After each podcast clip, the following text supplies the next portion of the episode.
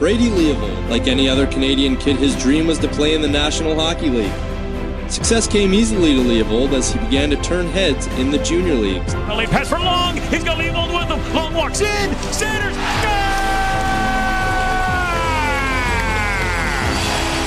Leavold's a right hand shot rotates and then sends it along back to Leavold.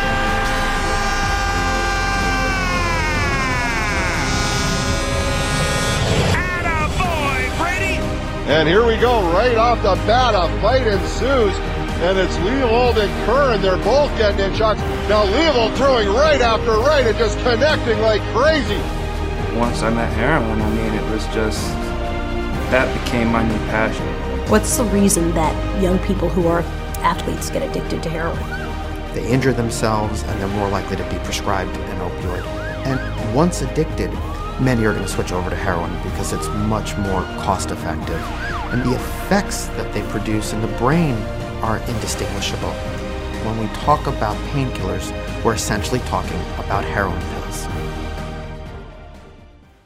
Welcome back to another edition of Hockey to Heroin, the road to recovery. This is episode number 17. This is Brady Leavold coming at you guys again from Muskoka, Ontario. Uh, guys, that's a brand new intro. I want to say thanks to Steve Buckley from uh, Beaverton, Oregon. Actually, he reached out to me on Facebook, uh, sent me a couple audio clips, sent me a couple videos. He uh, has a company, it's called Five Hooligans Media. I'll try to find a link for it. Uh, guys, he does awesome work, so he's been helping me out. I want to say thanks to him. He's done quite a few videos in the last week. Uh, he's putting in the work, so thanks to Steve. Um, once again, we're in the Matt Lashinsky studio. Um, construction has been put on hold a little bit, but I got confirma- confirmation that uh, Matt Thompson's actually going to make his way down here from the Ottawa area May 30th for a couple of days, which is great. Um, for anyone that hasn't heard, I'm going to keep mentioning it every single podcast. Matthew Lashinsky former Soo Greyhound, uh, second round pick of them, uh, 87 birth year, same age as me. Uh, we lost him to an overdose, uh, struggle with addiction. Uh, we lost Matthew Lashinsky in 2017. Uh, I had never met him, but a new friend of mine, Matt Thompson, brought this to my attention. And after I found that out, I decided that I would name this studio that I was building in, in his honor. Uh, and it's been it's been really good. I'm really happy to be able to do this, and uh, actually, uh, uh I actually had some flooring dropped off this morning because we're actually going to make it bigger. It's in an old chicken coop, but we're making it bigger, another 12 feet, so it'll be 22 by 8 in total putting a whole new roof on, a bunch of stuff. So it's obviously we need a lot of materials. So I put a thing on Facebook. A lot of people have been so supportive. Uh, a new friend of mine, Sean Horswell, who also bought me a pair of brand new pair of gloves and a stick, like incredible stuff. Uh, he owns a trucking company, and this morning uh, I wasn't here, but he sent one of his drivers uh, with a skid of uh, laminate flooring for the studio. They just dropped it off out of nowhere. So uh, thank you to Sean. Uh, that's incredible. Also, not yesterday, the day before, in the mail, I got a package from a guy by the name of Rob McDougall. Uh, he owns, I believe he owns a studio. He's into photography and that. Well, he, uh, I guess, saw on Facebook that my favorite band is the Tragically Hip. So he sent me uh, an incredible picture of Gord Downie, this print that uh, in this beautiful frame. Uh, so that's going to be the first, or probably the second thing I'm going to hang up in the studio because uh, the first thing that's going to be hung up is a plaque uh, that a guy by the name of Chad Balcom he he has a, a podcast. I think he has it's WHL Unfiltered I believe is his podcast. Sorry Chad if I'm saying that wrong but we'll correct it for sure. Um, but he's uh, agreed to make the plaque. Uh, he sent me a couple prototypes uh, yesterday and this morning and it's looking fantastic so I'm really excited about that. So that'll be the first thing but the picture uh, of Gord Downie will be the second. I'm excited to have that. So there's lots going on. Uh, guys, it's just been incredible. My computer packed it in the other day. Uh, I got a donation. Uh, this guy wants to remain anonymous. Uh, all I'm going to tell you is he's a fellow hockey player. He's been out of hockey for a long, long time. I barely know the guy. I've met him once in my life when I was 16. Uh, he found out my computer died and this guy sent me a thousand dollars uh, the other day and i didn't want to take the money but he's like I, I insist. What you do with the money is ultimately up to you.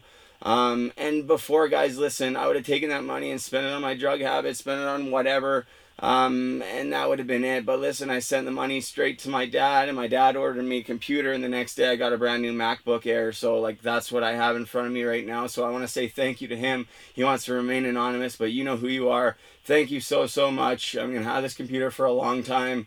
Uh, also, my dad contributed some money to towards it too, so thank you to him again. My dad's always pulling through for me, so thank you so so much. Um, other than that, I want to say once again, this episode is proudly brought to you by Team Issued Limited. Team Issued is connecting all walks of life. Team Issued does this by recreating that special feeling of being part of something bigger, a community for all, striving towards the same goal. Uh, guys, head over to teamissue.ca. Check out the clothing. Uh, I promote it all the time. Their hats are super comfy. All their clothing, women's, men's, kids, all of it is, is awesome. It's a WHL alumni, uh, Kelowna Rocket, Moose Jaw Warrior alumni uh, company, Jesse Paradise. Um, use promo code TOEDRAG15 to get 15% off. Also, I want to say, guys, uh, go to uh, my website, www.hockeytoheroin.com. Uh, fill out the uh, member sign up or any of the uh, customer sign ups on the website. Uh, you'll automatically get entered into all the draws. I'm expecting a, a big shipment of team issued gear like tomorrow or Monday. So I'm telling you, we're going to be giving away a lot of stuff, and their stuff is nice. So uh, that's how we're going to do it. So sign up on the website. Uh, and guys, check it out because I mean, I'm telling you, the hats are the most comfortable hats I've ever had on my whole entire life. Uh, other than that, let's get right into episode 17. It's a real pleasure to have this guy on. Uh, this guy is an also, uh, also a WHL alumni, an NHL alumni. Uh, this guy was a highly touted junior prospect, uh, playing out of Sicamous, his minor hockey in the Salmon Arm area. Uh, super high draft pick in the Bantam draft by the Calgary Hitmen third overall in 96. This guy tore up the Western League. 240 games, 91 goals, 165 assists, 256 points. That's over a point a game. Not to mention, he had about a point a game in his playoff career, too. He helped the Calgary Hitmen to uh, Ed Chynoweth uh, Cup, Western League Championship. They didn't win in the Memorial Cup, but uh, they had a hell of a run. He played on a line, I believe, with Pavel Brendel, who was also an incredible junior. Uh, this guy per, uh, took part in the CHL Top Prospects game, like I said, WHL champion. Uh, he has a huge AHL career too. He's AHL Player of the Week a few times, uh, Team MVP for the Wilkes-Barre Scranton Penguins a couple times. He also won the Calder Cup in 0506. Uh, he, he also played a lot over in Europe after he was done in North America. I know uh, I want to talk to him about that decision because I know that's never easy. Uh, but let's get right into it because I want to talk about what this guy's doing now with himself. Uh, Kris Beech, drafted seventh overall by the Washington Capitals in 1999. Thanks so much for taking the time to be on Hockey to Heroin, the road to recovery. Wow, what an introduction! That's uh, uh, thank you, Brady. Thanks for having me. Uh, it's an honor to be on on uh, podcast here. Uh, what a what a tremendous job you're doing, and and uh, an important conversation uh, you're open with uh, about your experience, and, and I'm honored to be here. Thank you.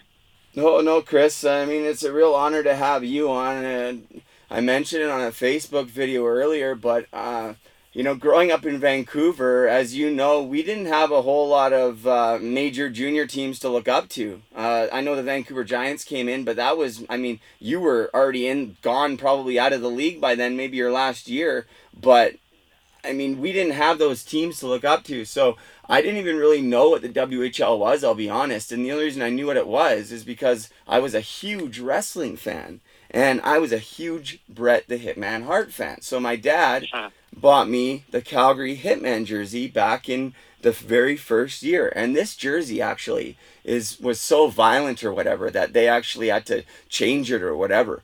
So anyways, I followed the team really closely and that's how, you know, I always followed you and Pavel Brendel, and um, you know, growing up I, I knew you were from BC and you know, you broke into the NHL. Wow, what an experience! But what was your experience in Calgary like? Because I mean, you have ex- unbelievable numbers, bud. Like, come on, man, you tore that league up. What was that like for you?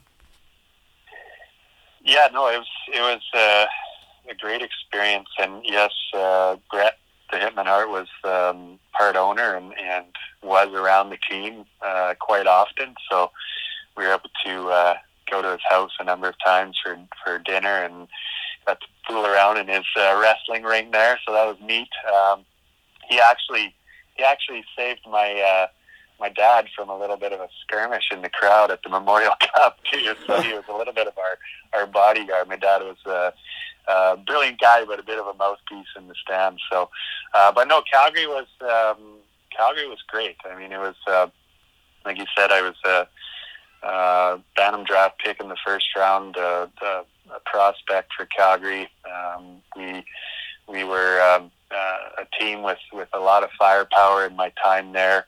They had uh, they had come out of their expansion years, and, and just in time for my arrival, started to to make some noise in the league. And my first year as a 16 year old, uh, we went to uh, the the uh, third round uh, against a and lost against a, a really tough Brandon Wheat Kings team there.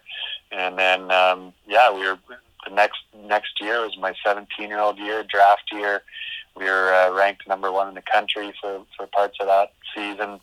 Um, as you mentioned, guys like Pavel Brendel came in there and and lit up the league with over 70 goals and, and lit up the playoffs. Brad Moran was a was a big game. Matt Kinch, we acquired Matt, uh, Brad Stewart at the trade deadline that year, uh, and went on to win the championship and in the Mem Cup. And um, from there, a couple more years, again, uh, great teams ranked ranked number one again the next year. Um, so yeah, we were we were fortunate to uh, to be a part of that organization at that time and, and have uh, such a, a winning culture. Um, so it was it was uh, a lot of success. Um, uh, but as as you know, there's uh, there's also some other other uh, components to that experience and the ups and downs of of moving away from home and and um, uh, junior hockey and some of the, the pressures that uh, that can be involved with that as well. So it was um, a lot of a success, but also uh, uh, some adversities uh, through that experience as well there in Calgary. Well, for sure, and I'm I'm glad that you brought that up. You know, and I've touched on it on the podcast quite a bit, but uh, you know, some guys have no trouble moving away from home at a young age. Some guys um, are just so focused on their hockey career or whatever. But everyone's different, right? And uh, I was I had a lot of trouble just with uh, I didn't even know what was going on with me at the time. You know, looking back on it now, I have a little bit better understanding of it.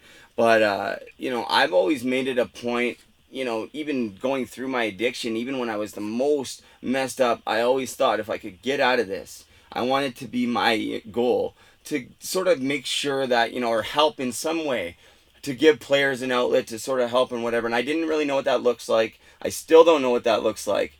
But you do kind of know what that looks like and what you're doing today. Uh, I was going to wait till later to talk about that, but you're actually a mindfulness coach. And that's something that's really powerful. And mindfulness is something that's really taken off in the last decade, I would say. And I'll be honest, the only reason that I'm really familiar with it is because I went to rehab so many times. And uh, they try to teach you a little bit about it in there. And I think it's so right. powerful. Um, but I wanted to talk to you too, Kris, about your experience because you were such a highly touted, um, you know, hockey player right from the beginning. Uh, third overall in the Bantam draft, uh, seventh overall in the NHL draft. You know, I never had that experience. Most people never will. Um, but at the same time, that also brings added pressure. Uh, did was it hard for you? I know maybe you didn't have the NHL career that you had hoped, uh, but what were some, some of the challenges that maybe looking back now, uh, did you kind of wish that you had somebody to lean on? Is that kind of why you're doing this? Or can we kind of talk about that? Walk us through that a little bit.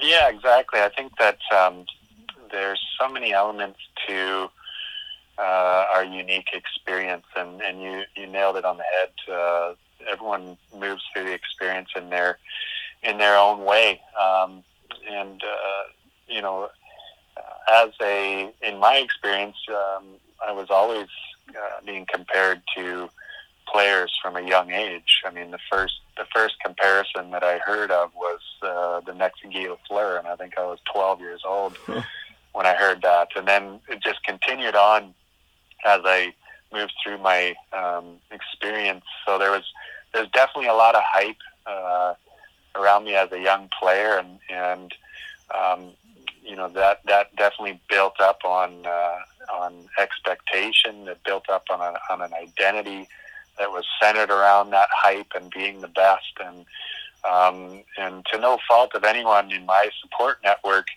uh, there was there was little in the form of grounding. Um, and my parents were along for the ride too. They had never experienced what was happening, and they have a young athlete who's getting all this, uh, all these accolades and and uh, comparisons. So they were they're along for that hype ride as well. And, and again, no fault of, of theirs; they're new to the experience. So uh, you got a, a young athlete, a lot of hype, uh, identity built around that hype, and and uh, that that future stardom. Um, you mix in uh, the expectations that come with that. Uh, you mix in some other elements of, of uh, student athlete experience, moving away from home, balancing um, academics and competition, difficult, uh, managing new uh, leadership styles, new coaches. Uh, and then you add in personal life experiences that come into come into the picture, and and um, that was definitely part of my story as well, experiencing uh, some uh, trauma um, in in my uh, personal life as a, as a teen um, that would lead to a uh, post traumatic stress eating disorder that I was managing during my draft year and would last uh, four or five years into pro. So um, these are all things that that I was uh, juggling, and and um, it's a mixed bag for each unique experience. And most definitely, um, looking back on it, uh, I, I wish I had a, a mentor and a, and a role model uh, and someone that could um, help uh, provide uh, tools and, and proactive skills uh, to manage all these different different uh, experiences, both you know both the the adversities but also the successes. And I think a lot of people um, have this uh, uh, kind of reactive approach to um, you know working on this part of our, our game, the, the mind and and well-being of the mind, uh, and it's it's um, something that um, you know people will say, okay, now I'm struggling, now I'm suffering. Okay, now I should do something to take care of it. Whereas we're we're starting to see in research, we're starting to see in, in the field that we're shifting to a proactive approach where these are in fact skills, these are in fact tools that we can put time into and practice just like any other physical skill. And you don't have to be in the bottom of the barrel or suffering or or being um, in a position of, of low self confidence to benefit from uh, committing to uh, pr- practicing and training uh, these these skills and, and having a, mentor in, in, that sense, um, a coach. Um, in that sense. So, uh, most definitely, uh, you mentioned it. Um, I have a set of experiences. I've been through the gamut with this game. I've got a lot of life experiences, some education, and um, that has motivated me to uh, give back uh, to uh, to the kids, to the environment, um, in in that proactive, positive way. You know, it's it's awesome to hear that. You know, it's it's not easy, right? And I think you know a lot of people look at look at you know the way that you know gear has changed, sticks and skates and everything, but we have to look at the way that you know these sort of things have changed too with techniques of you know the power of the mind and the way that we think and uh, just you know I can't even tell you how how much more now I realize you know the power of thinking and um, you know so for people that don't know uh, mindfulness by definition uh, is the practice of maintaining a non-judgment, ju- non-judgmental state of heightened or complete awareness of one's thoughts, emotions, or experiences on a moment to moment basis. Um, it's really interesting, right? Uh, because, like you said, I liked what you said because it's true. Like your parents too, right? You mentioned them going through the experience of having a son uh, that is getting all these accolades, like you said. Uh, they had never gone. There's no book. There was no book for that. There was no training for that. They had no teaching for that. Um, you know, so they were just trying to do it the best, and they were excited for you just as you were excited. Um, you know, and that is such a common story. You know what I mean? So, uh, I mean, not that common because not everybody gets drafted so high. But I'm saying there's in that category of the small percentage of uh, high high elite athletes, you hear this story quite often. And, uh, you know, when things don't work out quite the way that we want them to, because that never happens really for most of us, how do we manage that? Um, how was it for you when you had to make the decision to uh, go to Europe? Because I know from a hockey player stand up standpoint, it's like once you make that decision, it's kind of hard almost to come back unless it's during a lockout year, right? But was that a decision that were you like still enjoying playing hockey or where, where were you at when you made that decision? I was just curious to ask you that. Yeah, well, that's a yeah, that's a, a big uh, big jump. Uh, uh, there was a lot that went on um, in my in my seven years in North America as a pro uh, that led to that decision. Um, uh, uh, I can give you a little bit of a, a, a overview of, of kind of what was going on. But um, yeah, first first round draft pick, highly rated prospect uh, to Washington in '99, and and um, uh, high high hopes and high expectations. Uh, right before my first year pro, I got traded uh, to Pittsburgh uh, in the deal that saw Jaromir Jagr go from Pittsburgh to Washington. It was me and a couple other prospects, um, uh, friends of mine, second rounders uh, that went to uh, Pittsburgh. Um, so a high profile trade. And uh, if you look at a lot of lists, though, it uh, makes one of the it makes a lot of top ten worst trades in history. So, uh, so yeah, it was a high profile at the time, and, and in my mind, again, the chatter around that deal was that I was a big part of that deal, and and when I got to Pittsburgh, straight out of the, the GM's mouth, I was uh, he compared me to Ron Francis and a possible potential franchise player for them coming in there. Um, uh, Lemieux just came back from retirement the year before, so again, a lot of a lot of hype around that year, and, and played as a 20 year old um, uh, with the Penguins that year, and did did fairly well as a 20 year old. It's not easy to play in the NHL at that that age. Um, uh, so from there, uh, successful rookie year. Uh, went into my second year. Um, you know, making uh, the effort to improve on my first year and then have a good sophomore year. No expectation other to be other than to be in the NHL uh, and and continue that that uh, drive for uh, being that franchise player. But uh, the team had other thoughts for me and and uh, ended up sending me down to the AHL. And uh, this was not on my radar one bit. Uh, and it was a, a big blow to my identity, my confidence, my expectations. Uh, it was uh, it was something that would affect how I viewed success the rest of my career, and, and uh, would uh, continue to uh, reach, try to reach that bar of that stardom that franchise player. So um, I went down to the minors, and and uh, it was challenging. Uh, my time in Wilkes-Barre was um, uh, was uh, again, it was it was a lot of great people down there. I made some great friends, so I enjoyed my time down there. Um, but it was again that that that expectation and that bar always hanging over my head of of, um, of what success was. So, um, you know, I, I would continue to to be in the organization for uh, a few years, right through the the lockout year there um, in in 04, 05 with uh, Colby Armstrong, Ryan Whitney, Matt Murley, all those guys. Um, we had a great year. Marc Andre Fleury was down there. Uh, really skilled league in the AHL.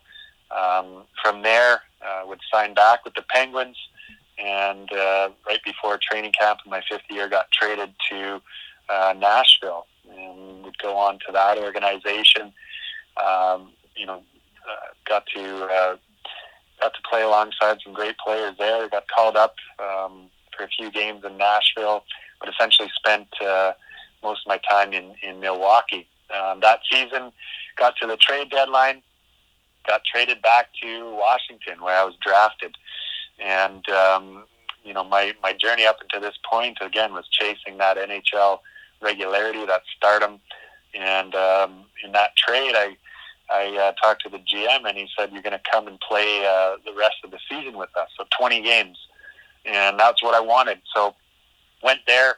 Ovechkin was there in his rookie year, scoring 50 goals, so that was a pretty neat experience uh, to see him do that. A lot of Russian dance music and, and disco balls flying around the dressing room, so it was pretty neat to see. Uh, he was amazing, one of my favorite teammates. Um, uh, didn't last long there. I was there for a couple games. Uh, they sent me down to Hershey after two games. Uh, the coach at the time was like, I'm, I'm not sure what's going on. I thought you were going to be here the rest of the year. Down to Hershey I went. I Was there for a couple games, back up to Washington, and then back down to Hershey for the uh, the rest of the, the season, where I would uh, uh, be part of uh, that Calder Cup uh, championship team. We had a phenomenal team that year. We um, swept the first two rounds, won 12 straight um, uh, with players like Brooks Laich, Dave Steckel, Go- Boyd Gordon, uh, Mike Green, Tomas Fleischmann. Uh, so it was a it was a pretty pretty stacked stacked team. Um, and uh, from there, would sign back with Washington. Played a full year with the Capitals uh, alongside uh, Ovechkin for a year to see what he he do night in night out. And the guy was. Uh, um, like I said, a, a great teammate, a great leader. He got a lot of flack for many years, but uh, just an eccentric guy. But he was uh, positive. You wouldn't hear a, a negative word come out of his mouth about himself or the team or the coach, and and uh, a guy that was uh, genuinely happy for others' success. So he had a big impact on on me. Um, from there, I did a decent with the with the time I got at in in Washington. Um, went to the off season after that season, and I was a restricted free agent. Um, and they they waited to the deadline to inform me they were going to go with someone else, and and uh, didn't offer me that uh, that ten percent raise on my contract. So free agency um, went into my my final year in North America. Signed with uh, the Columbus Blue Jackets. Went into camp with um, some expectations uh, from the team that I would be fighting for a second line center spot. Um, got got there, and, and at this point, uh, my my my resilience was uh, was uh, definitely chipped away at the ups and downs, trying to meet that expectation of that stardom um, was was wearing on me, and and I was you know my off ice game was was full tilt as well. I was uh, um, you know a lot of shadow side behavior to manage the ups and downs partying. Uh, so my, my lifestyle wasn't uh, wasn't necessarily the healthiest um, at the time. So went into camp and and uh, I still played okay and ended up being one of the last cuts of that team down to Syracuse. Uh, at this point, um, I was uh, really uh, challenged uh, mentally in Syracuse, and uh, it was a point where I started to to um, really find it tough to, to get to the rink. I found it tough to enjoy the game.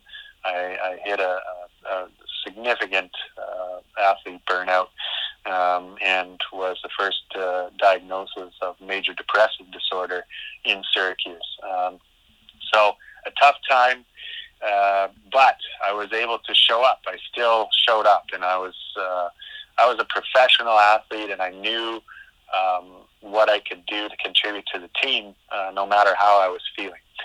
Uh, so I kept showing up, and I played well enough to get called back up to the NHL after 15 games in Syracuse. So back up to Columbus I went and um, was there for uh, a total of two months and, and uh, played some of the, the best hockey of my career um, at the NHL level in Syracuse. And uh, two months came up, and, and uh, at the time there was a rule in the CBA uh, that said um, after two months for, for a guy on a two-way contract, the team had to make a decision.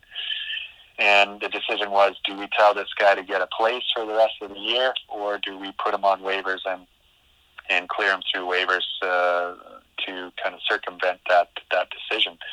Uh, they decided to put me on waivers, and that happened um, in the middle of the week. Uh, so I went on waivers, and uh, it was a you know obviously a bit of an uncertain time, but they told me if I was going to clear waivers that they weren't going to send me back to Syracuse. I would be playing on Saturday night and be in the lineup. So I went uh, went on waivers and uh, waited a few days, and I got a call and I got picked up um, by uh, the Vancouver Canucks. So uh, you know a, a difficult time leaving uh, Columbus because it was somewhere where I had kind of found my game at that level. I enjoyed the team. It was a, a, a great group of guys, uh, led by Adam Foote and, and Sergei Fedorov. Mike Peca was there. Uh, so really, uh, Jody Shelley was a phenomenal uh, teammate as well. Mm-hmm. So great group of guys. So it's tough to leave them, but on to Vancouver, my home province, an opportunity again uh, Brendan Morrison was out with an injury, so that second line center spot was there uh, up for grabs. So came into Vancouver and um, didn't last long. I was here for a couple weeks and, and played uh, played four games. And um, after the fourth game, I got into a meeting with the coach and and he informed me he didn't think I was fast enough for his team or for the league, and that he was going to put me on waivers and and hoped I could work on my skating in, in the AHL, which was a a contrast to the coaches in Columbus who essentially told me I was I was a regular and proved that I could be a regular in the NHL. So uh, a mixture of messages and, and a confusing uh, time for me at that uh, at that point. So back on waivers I went, and um, again just waiting around, waiting, uh, get a call, and I get picked back up. So picked up by hmm. Washington. So back back to the team I was on before. Uh, the year before, same uh, same GM that drafted me, George McPhee. Uh, talked to him on the phone uh, coming into Washington. He's, he said, you know, we're, we're glad to have you back. Should have qualified you. So on the phone with my buddies, uh, saying I'm, I'm coming back. So excited to get back there and, and play with that team. Uh, get to the airport and go to uh, customs at the airport, U.S. Customs um, customs agent asked me, "Okay, where are you where are you headed? What are you doing? What are you doing down here?" So said, "I'm going to uh, DC to to play hockey." And he looks at my passport and he says, "Well, where's your P1 work visa?" And I said, "I don't know." And uh, he he essentially said, "Well, I think that the Canadian border agent probably ripped it out of your passport as you came into uh, Canada to work. So we're not going to let you uh, go down to your new team at this huh. moment in time. So I got denied entry into the U.S. Uh, called the Capitals, let them know what happened. They put me up in uh, the hotel at the airport there, and, and was waiting to hear hear back from them on uh, what the status was of getting this visa sorted out. Um, at the time, uh, you know, it was uh, it was uh, quite a quite a challenging moment um, to uh, you know figure that out. And, and uh, a few days rolled by, I hadn't heard from them. Got a call from the GM, and he informed me that they were putting me on waivers. And, oh my god! Uh, starting me starting me off in uh, in Hershey. So uh, back on waivers, I went. Uh, sitting in the uh, hotel, still don't have my work visa, and uh, a few days go by, and I get picked up. So picked back up by the Pittsburgh Penguins, oh, uh, the team, the team where it all started. So um, back there, and, and again, like I knew a bunch of guys that I played with in the AHL were were on the team now. Um, uh, you know, uh, Sidney Crosby was there, Malkin was there. Uh, these guys were were on fire, poised for for a run, and um, my old coach from the AHL was there, so he knew me, Michel Therrien. So heading into a familiar situation, uh, so I was pumped. Um, the only thing was that I still didn't have my visa, so uh, that that took another uh, at least a week to get that. So I was in the in the airport uh, hotel trying to stay in shape in the gym there. No ice. Finally got my visa. Headed down to Pittsburgh and uh, Uh, coach gave me a couple couple practices to uh, to get into into shape, and you're well aware of how easy that is to get into game shape and in practice. And um, but uh, eventually got into uh, into some into my five games there with with the Penguins in 08 and.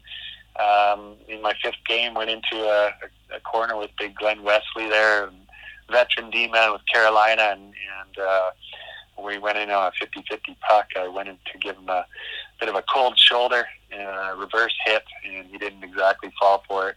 And he knocked me uh, flying into the boards, and I braced myself with my right hand and broke my right wrist five games into that uh, opp- opportunity. And, and as you know, um, there's someone right on your heels to, to jump into that spot uh, when that happens. So Yeah. um, stuck around in Pittsburgh.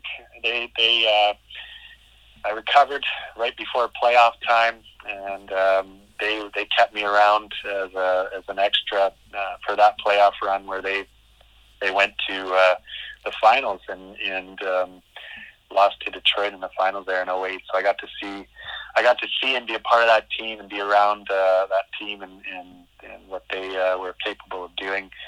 Uh, so it was a phenomenal experience. So that was my that was my uh, seventh year in North America, and, and um, my eighth year I signed back with the Pens, um, and uh, you know went to camp, um, lasted two days, and, and they put me on waivers and sent me down to Wilkes-Barre, and it was just at that point where my uh, you know my my resilience and uh, was was tapped out. I I, would, I was uh, had a big desire for stability, and uh, that's when I made the choice to to head over to Europe um, at that point. So um, yeah, that's so it was a a bit of a long answer to your question, but that was um, that was the you know essentially the choice for me, and, and at that point in time was uh, was um, an easy choice, uh, in fact. So yeah.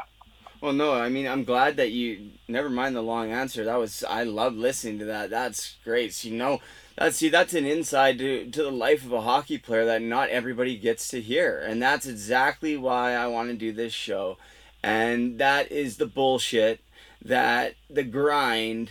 Uh, that a lot of hockey players, a lot of athletes go through that people do not know. Um, I never went through it that much or that long because I got messed up my first year pro. I made a little bit, of, but I mean, geez, man, like then you went and played in Europe for a few years. I mean, you must have made decent money over there because you know, as you know, you get drafted. You know, you you played in the NHL, you're first rounder, and that makes a big difference over there. But what what was the style of hockey like in, in comparison? I mean, I played a little bit over there too, but your what's your uh, you know your analysis of it? Uh, you know the bigger ice, and would you like to see the bigger ice over North America, or what? What are your thoughts on that?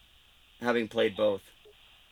Yeah, no, I think um, uh, I went to Sweden for for three years, and uh, I, I loved the hockey there. I, I think there's mixed mixed uh, opinions for, for North Americans that go over to to Sweden to play, but I absolutely loved it.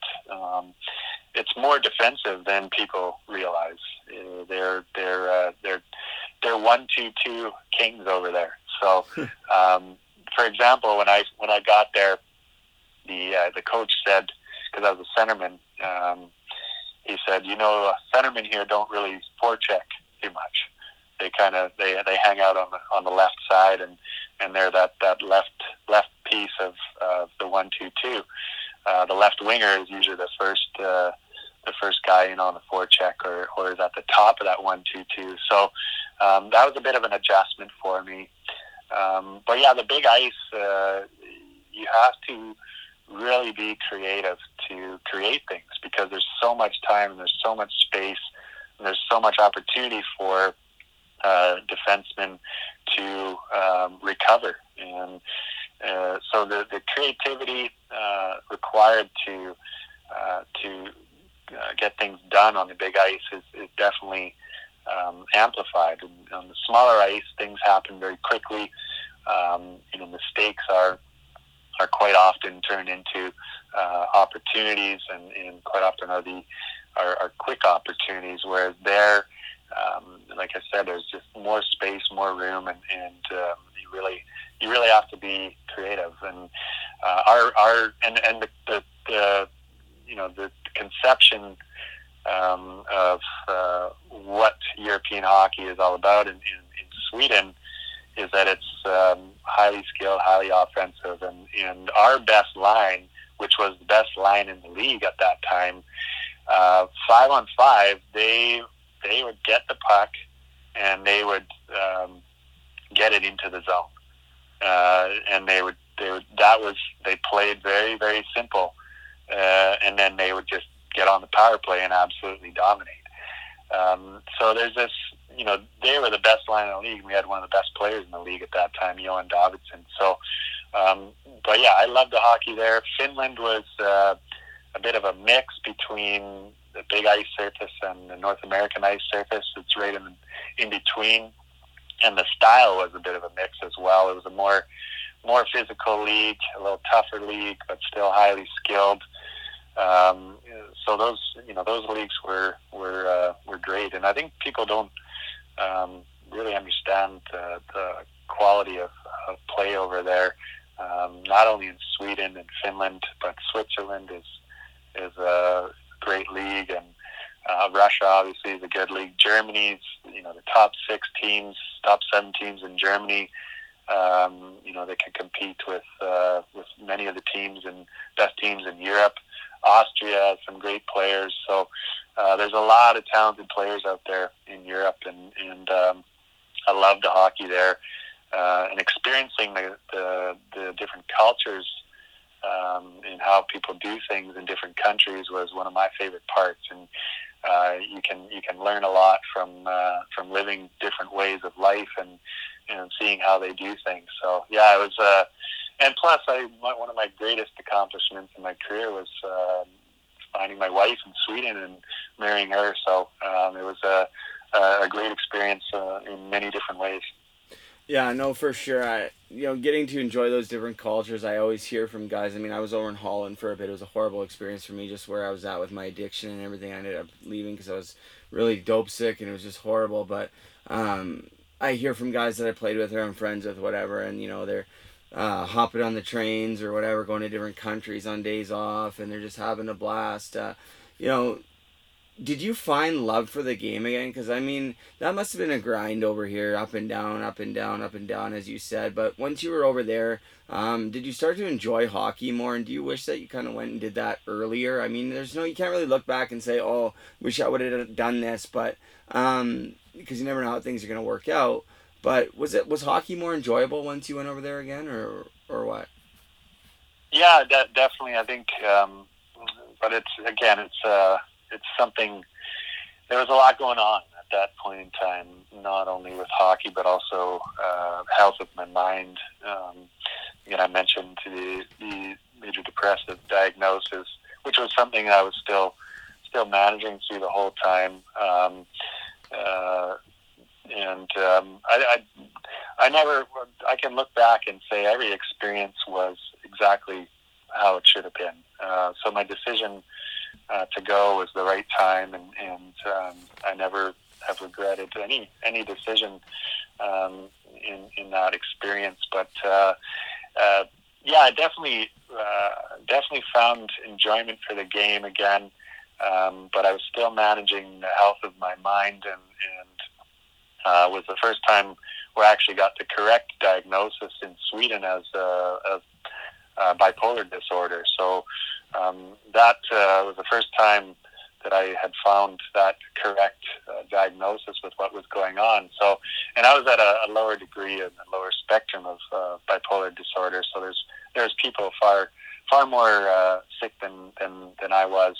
Um, but uh, that was where I really really started to figure out uh, what I needed to do to, to get healthy. And that's when I, um, you know, figured out that uh, alcohol was probably not my friend um, and started to experiment with uh, quitting drinking. Um, I, I started to, that's where I started uh, really focusing on uh, mindfulness practice as part of my uh, health and well-being um, so that's the first time I committed to a daily, regular uh, training of the mind in, and focus and attention was in Sweden to to um, to help uh, with many different things, including performance on the ice and well-being away from the ice. And it uh, it made a huge impact on on my life, obviously, to to motivate me to share with other people. Um, but yeah, it. Uh, there was still tough times with the game over there, but uh, definitely uh, it was an environment um, where I was able to really work on uh, myself and really uh, be able to uh, uh, take a different perspective on my career and uh, be able to finally look back on it um, and and see the the success uh, I had in my career and, and uh, most definitely um, relearn to be with the game in, in, a, in an enjoyable way. Um, and it took some. I'll be I'll be straight with you. It, it took some work and it took some effort, uh, but it uh, it gradually gradually came back and. and um, I had a lot of support, including the team there in Sweden. They they knew full on what I was going through in terms of my health, uh, and they were very supportive there. Uh, my my family, uh, my my uh, girlfriend, wife now, her family, very supportive. So um, definitely uh, an environment that helped me uh, enjoy the game because uh, everything that I was going through, um, there was this part of me that wasn't enjoying the game. I, I'd lost, I'd lost that spark for it, and um, that bugged me. That really bugged me because I knew deep down that I still loved that, the, loved the game of hockey, and that was one of my mm, uh, biggest motivating factors to find a way to get back to uh, being with the game in that way. And uh, um, it took a lot of training and practice, but I got there and, and and uh, to this day, uh, love the game. Can get chills when I watch the game. Doesn't matter what level it is. If I see a if I see a, a creative play or a phenomenal play, it sends chills down my spine. So, uh, absolutely love the game and and uh, love coaching and and love working with uh, the players that I work with. So, but um, yeah, definitely took some took some time and, and work over there, and the environment was a, a great place to, to do so.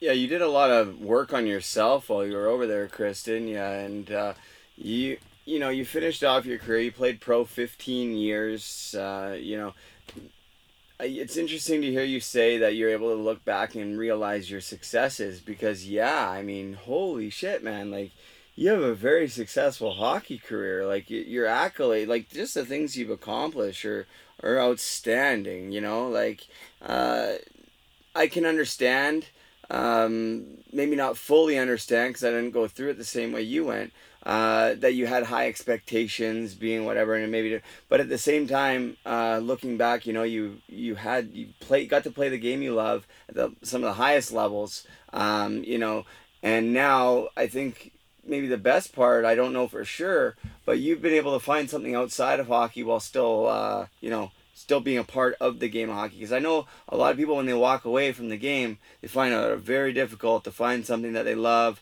that they have meaning, purpose, all that stuff. I know it was for me. Um, this has been great for me, but for you, so uh, you you retired um, what in 2015 or uh, just thereafter after playing uh, in Britain, right? And uh, you actually um, got your mindfulness instructor certification from the uh, Arizona-based McLean Meditation Institute. Uh, yeah, that was in 2015. You also got your master's in sports management from uh, North Ireland's Ulster University in 2016. So you've actually, you know, you got right to it after you retired, and you were, you know, decided that you were going to go, you know, and help people, and uh, obviously you're helping yourself too, and it's it's phenomenal. So I want to talk a little bit about what you're doing now. Um, what is it exactly that you're doing? I know you also work uh, for the Delta Hockey Academy in BC, which is a great program. I'm not that familiar with it because it wasn't around so much when I was a kid. Um, but I know you guys have produced a lot of great players. You guys have a wonderful program uh, outside of hockey too. That's the thing that I like. Um, it's easy to put on a great hockey program with great coaches and all that. Um, maybe not easy, um, but it's it's harder to um, teach it uh, teach things outside of hockey that you know because not all these kids are going to make it to the NHL. Let's be honest. Um, but all these kids are going to have lives and jobs and families and everything else. So, you know, being able to give them these tools to, you know, teach them mindfulness and uh, power the mind and positive thinking and all these tools, uh, they have so many, so many like great impacts outside of hockey. And I think that's the thing that I like to see the most. Um, but tell people a little bit about what you do, what you're doing these days. I know you're busy. Uh, you have a couple different companies, but yeah, tell people what you're doing, Kris. Yeah, no, it's, uh, the athlete transition is definitely um, well documented uh, as a as and it's not only for professional or elite amateur athletes where it's difficult to transition. Um, the research shows that uh, even at even at uh, younger ages, um, it's hard to uh, transition out of a, a, life where you're you're completely dedicated to uh, competition and, and sport, and um, when that is um, when that is taken away, um, then it uh, definitely takes a piece of your identity. So, uh, you know, everything that that uh, you know, a lot of life satisfaction as an athlete and as an elite athlete comes from that environment. So it's hard to it's hard to replicate. And, and as you know, with with um, elite sport uh, or sport, the feeling and, and the feeling of success, uh, achievement, um, you know, it's and the immediate feedback that we we get in that environment on on our success and and overcoming challenges is uh, is really tough to replicate outside of sports. So that transition is um, is definitely ch- uh, challenging. but yeah, towards the end towards the end of the career there, I started to um, to explore other interests, and um, you know I think it's which is critical to uh, not only athletes at that level, but young athletes and um, the exploration of other other sports, other interests is uh, is super important. Not only for um, uh, not only for uh, uh, well-being, but also for performance and um, the ability to, to have other things to put positive energy into is is, is phenomenal. And, and one of my greatest experiences in in the game was that last year where I was studying a master's program at the same time as as playing. It was um, the combination was was phenomenal, and it didn't take away from the energy I had for the game. It actually uh, gave me more energy for practice and, and for competition and being around that environment. So, um, something that I, I really, you know, try to talk to our kids about is uh, is really making sure you're exploring um, multiple interests and, and uh, something very important. Um, but yeah, now today.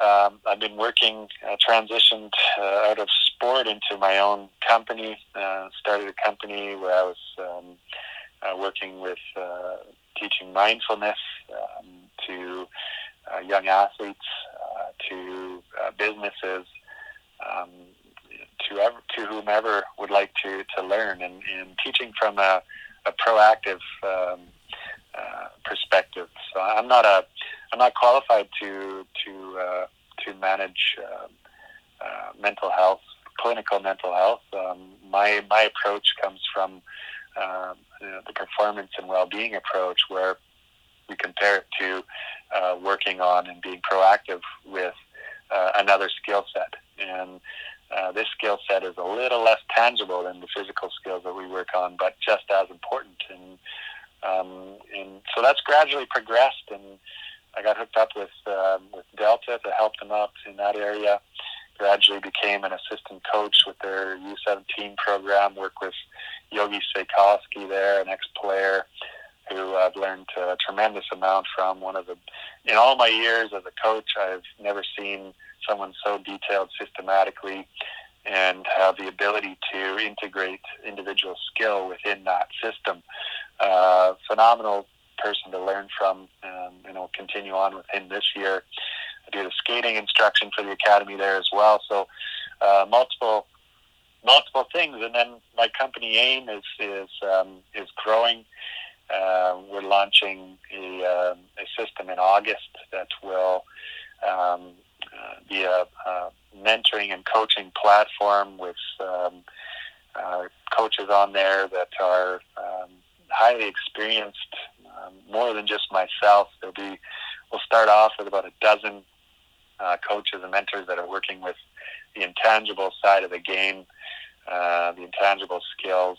Um, uh, registered counselors, ex-Olympians, um, people that work with, uh, um, you know, some some significant programs, athletic programs throughout North America, um, and we'll be yeah working off of a off of a personalized system, um, which is uh, really exciting. Uh, we'll have a um, the ability to assess uh, users in, in, terms of performance and well-being based off of um, our partner, uh, Dr. Wayne Hammond, uh, clinical psychologist out of the University of Calgary. Um, we'll, we'll be using uh, his uh, performance and, and, well-being youth questionnaire to um, to uh, determine where you're strong in. What are your strengths? Where can we begin with uh, with I can in your story and um, and build from there. And, and um, uh, our coaches will be speaking on on these strengths that we find uh, through this assessment. And and this is a neat assessment because it's uh, Dr. Hammond has been researching it for 25 years. He's been looking at what it takes to be successful uh, as an uh, as an adolescent, uh, prim- primarily in academics. Um, I've helped him uh, and worked with him on adding in uh, the athletic piece, but um, uh, as soon as I started to work with him and, and see what he was working with in terms of the characteristics and the competencies and life skills, I quickly realized that these are uniform. And you you nailed it on the head. We're we're working on uh, developing these people, these kids, uh, not only as high performing athletes, but high performing students, high performing uh, career people, uh, being good good people in their social networks, within their family, um, whatever their their uh, aspiration is within their life. We, we want to help them and build them up and provide them with the tools and skills to uh, to pursue their aspirations in in a healthy and positive way. And um, uh, we're, we're very excited about that project. So that's going to be launching in August, and, and um, we'll continue to work towards that uh, as we go here. And, and um, a lot of exciting people getting involved with that project. So that's a little bit, a little bit of insight into what's going on uh, with uh, what I'm up to. That's awesome. That's really exciting. That makes that actually brings a smile to my face, and I hope that if anyone's listening uh, if you have kids or uh, people, uh, you know, somebody that, you know, have athletes that are coming up or whatever, uh, when this program is launched, look into it because these are the things that we really need to, uh, like, invest in. You can invest in power skating, you can invest in all this, all this stuff on ice, off ice training, and that's all great. Um, but eventually, uh, these kids are not going to be playing hockey and what are they going to be left with right and uh, this is so important uh, this is incredible. Like this is the thing. These are the, like you know what i mean? Like so like i was saying earlier in the podcast i was saying like as a, you know for the last 10 years i've been trying to think of different ways and this is just like another way of like you know i i'm not smart enough to think of something like this on my own but i was like sitting there like how what can be done you know? And this is just one more thing that's like wow you know? Like this is incredible. Uh, i think it's to be great. I hope that people start to take this stuff seriously um, because uh, it goes so much further beyond the on on ice stuff uh, and in the gym stuff right and uh, you know and if we can get you know people you know in the right mindset it's only going to help their on ice stuff too right so it's so powerful um, Kris, I want to thank you so much for your time. Uh, you know, thanks for joining me on here. You're, you know, you're welcome to come back on anytime. Shoot me a message. Let me know what's going on. Uh, you know, keep me up to date when you launch. Uh, I'll be the first one to uh, let people know and support it because I think it's a great idea. Um, I wish I wish I would have had that opportunity to do that when I was playing. You know, so thank you for uh, thank you for being you and uh, you know leading the charge and you know helping you know our youth growing up and and these kids that are you know trying to be the next generation of hockey players because we know it isn't easy uh, there's so many struggles, and to have people like you in their corner, uh, they're very lucky. Um, so I, you know, I want to thank you again for doing this, Kris, and uh, take care of yourself. And uh, hopefully this COVID nineteen crap ends soon, so everyone can get back on the ice. Yeah, buddy. Well, thank you for having me, and and um, you're doing you're doing great work, and, and being open about your experiences uh, is uh, extremely valuable and powerful. Um, so I, I really appreciate the opportunity to, to have the conversation with you, and and um, yeah, for for those of you listening, head over to aimmindtraining.com, Ainmind Training Facebook page, uh, and check it out and, and see what we're up to and and uh, once again, Brady, thank you for having me, and I'd love to love to come back. Yeah, for sure, and I'll post uh, the link wherever you guys are listening to this uh, in the description. I'll make sure that the link for uh, your Facebook page, uh, your website, all that information will be there for you guys. Uh, so make sure you check it out, um, guys. Just remember every Wednesday morning, every Saturday morning on the Hockey Podcast Network. Those are uh, the next episodes. I have some exciting guests coming up. I have Ryan VandenBussche coming up. Uh, really excited to talk to him. Uh, I actually got to go to a practice when I was 10 years old when he was playing with the Chicago Blackhawks with my uh, coach, my personal coach growing up uh, at Puck Masters. And he was friends with Ryan VandenBussche. And uh, Bushy gave me a stick when I was 10 years old. So it's going to be cool to have him on. I haven't talked to him since then. But uh, guys, thank you so much for the support. Kris, thanks for uh, doing this. Uh, good luck with everything, and I can't wait to talk to you again. And uh, like I said, as soon as that uh, program, that app is ready, whatever it is, you let me know, buddy, and I'll uh, I'll be the first to promote it. Thanks for doing that. Sounds good. Thanks, buddy. Thanks, Kris. That's Kris Beech, everybody. Thanks so much for tuning in, guys. Uh, what an experience this has been. Uh, there really are no words. Please, please, please, if you're struggling, uh, reach out to somebody. Uh, reach out to me on Facebook, Instagram, Twitter. Uh, on Facebook, Brady Liebold or uh, uh, Hockey to Heroin uh, in the group section. Uh, at Hockey to Heroin on Twitter. At Hockey to Heroin on Instagram. Uh, you can reach me also by email if you head over to hockeytoheroin.com. All the information is right there. Uh, please, guys, uh, check out AIM Training, Kris Beech's company. The link will be underneath that. He's doing phenomenal things. Uh, I want to thank him again for coming on.